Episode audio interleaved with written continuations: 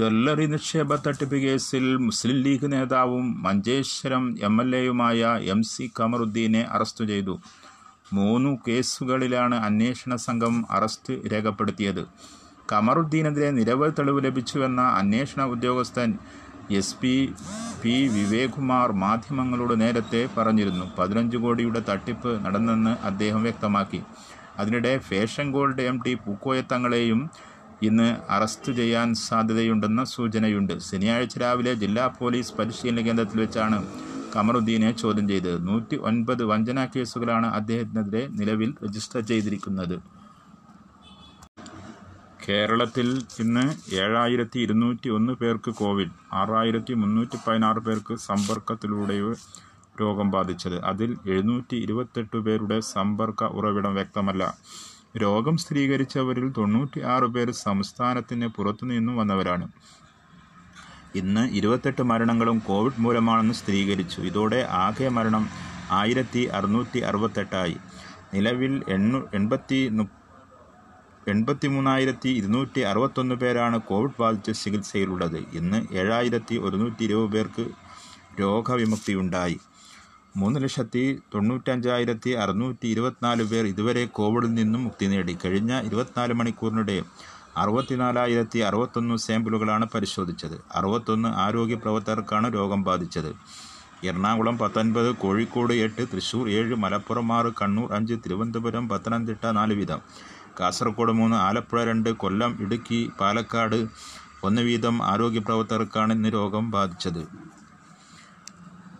എറണാകുളം ആയിരത്തി നാൽപ്പത്തിരണ്ട് കോഴിക്കോട് തൊള്ളായിരത്തി എഴുപത്തൊന്ന് തൃശ്ശൂർ എണ്ണൂറ്റി അറുപത്തിനാല് തിരുവനന്തപുരം എഴുന്നൂറ്റി പത്തൊമ്പത് ആലപ്പുഴ അറുന്നൂറ്റി തൊണ്ണൂറ്റാറ് മലപ്പുറം അറുന്നൂറ്റി നാൽപ്പത്തിരണ്ട് കൊല്ലം അഞ്ഞൂറ്റി എഴുപത്തിനാല് കോട്ടയം അഞ്ഞൂറ് പാലക്കാട് നാനൂറ്റി അറുപത്തഞ്ച് കണ്ണൂർ ഇരുന്നൂറ്റി അറുപത്താറ് പത്തനംതിട്ട നൂറ്റി നാൽപ്പത്തേഴ് വയനാട് നൂറ്റി പതിമൂന്ന് ഇടുക്കി നൂറ്റി പതിനെട്ട് കാസർഗോഡ് തൊണ്ണൂറ്റിനാല് എന്നിങ്ങനെയാണ് കോവിഡ് ബാധിച്ചുള്ള ജില്ല തിരിച്ചുള്ള കണക്ക് കോവിഡ് ബാധയേറ്റവരുടെ കണക്ക്.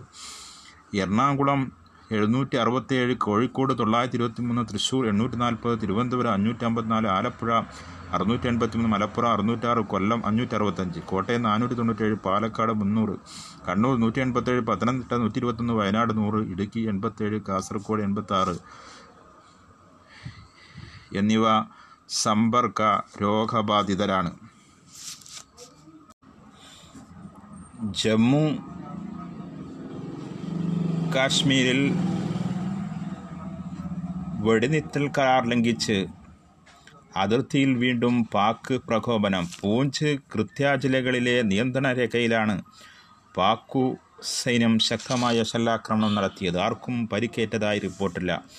ശനിയാഴ്ച പുലർച്ചെ മുതലാണ് ആക്രമണം തുടങ്ങിയത്. ഇന്ത്യൻ സൈന്യവും ശക്തമായി തിരിച്ചടിക്കുകയാണ്. അതേസമയം വീടുകൾക്ക് നേരെയുണ്ടായ ഷെല്ലാക്രമണത്തെ തുടർന്ന് കത്വയിൽ നാട്ടുകാർ പ്രതിഷേധവുമായി രംഗത്തെത്തുകയും ചെയ്തു. കേരളത്തിൽ ഇന്ന് പതിനാല് ഹോട്ട്സ്പോട്ടുകൾ കൂടി മുപ്പത്തെട്ട് പ്രദേശങ്ങളെ ഹോട്ട്സ്പോട്ടിൽ നിന്ന് ഒഴിവാക്കി. നിലവിൽ അറുന്നൂറ്റി പന്ത്രണ്ട് ഹോട്ട്സ്പോട്ടുകളാണുള്ളത്. പുതിയ ഹോട്ട്സ്പോട്ടുകൾ Thiruvananthapuram Maranalloor containment zone ward പതിമൂന്ന്.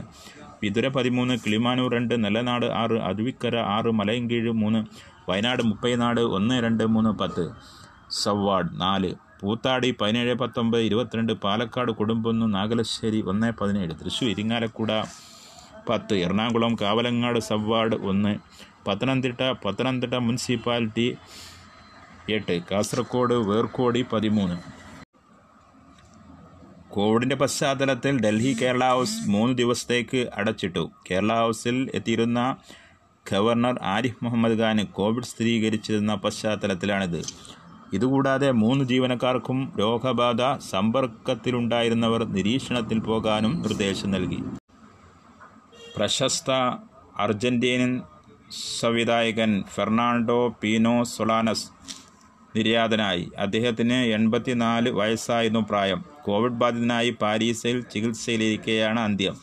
യുനെസ്കോയിൽ അർജന്റീനയുടെ അംബാസഡറായിരിക്കെ കോവിഡ് ബാധിച്ചുള്ള മരണം ഏകാധിപത്യത്തിനെതിരെ രാജ്യത്ത് ഒളിവിരുന്നുകൊണ്ട് അദ്ദേഹം ഷൂട്ട് ചെയ്ത ഹവർ ഓഫ് ഫർണസ് എന്ന ചിത്രം ലോക സിനിമാ ചരിത്രത്തിൽ സൊളാനസിനെ അടയാളപ്പെടുത്തി. ലാറ്റിൻ അമേരിക്കയിലെ നവ കോളീനസത്തിന്റെതായ വിമോചന പോരാട്ടങ്ങളുടെ നാൾവള്ളികൾ അടയാളപ്പെടുന്നത് അവർ ഓഫ് ദ ഫർണസസ്. അർജന്റീനയിലേക്കുള്ള ബഹുരാഷ്ട്ര കുത്തക കമ്പനികളുടെ അധിനിവേശവും സ്വകാര്യവൽക്കരണവും സമൂഹത്തെ സാമ്പത്തികമായും രാഷ്ട്രീയമായും ഇങ്ങനെ തകർത്തുവെന്ന് അന്വേഷിക്കുന്ന സാമൂഹ്യ ജൊനാസൈഡ് തുടങ്ങിയ രാഷ്ട്രീയ ചിത്രങ്ങളും കൂടുതൽ ശ്രദ്ധ നേടിയവയാണ്. സന്ധ്യാസമയ വാർത്താ ബുള്ളറ്റിൻ സമാപിക്കുന്നു. അടുത്ത വാർത്താ ബുള്ളറ്റിൻ നാളെ പ്രഭാതത്തിൽ കേൾക്കാം.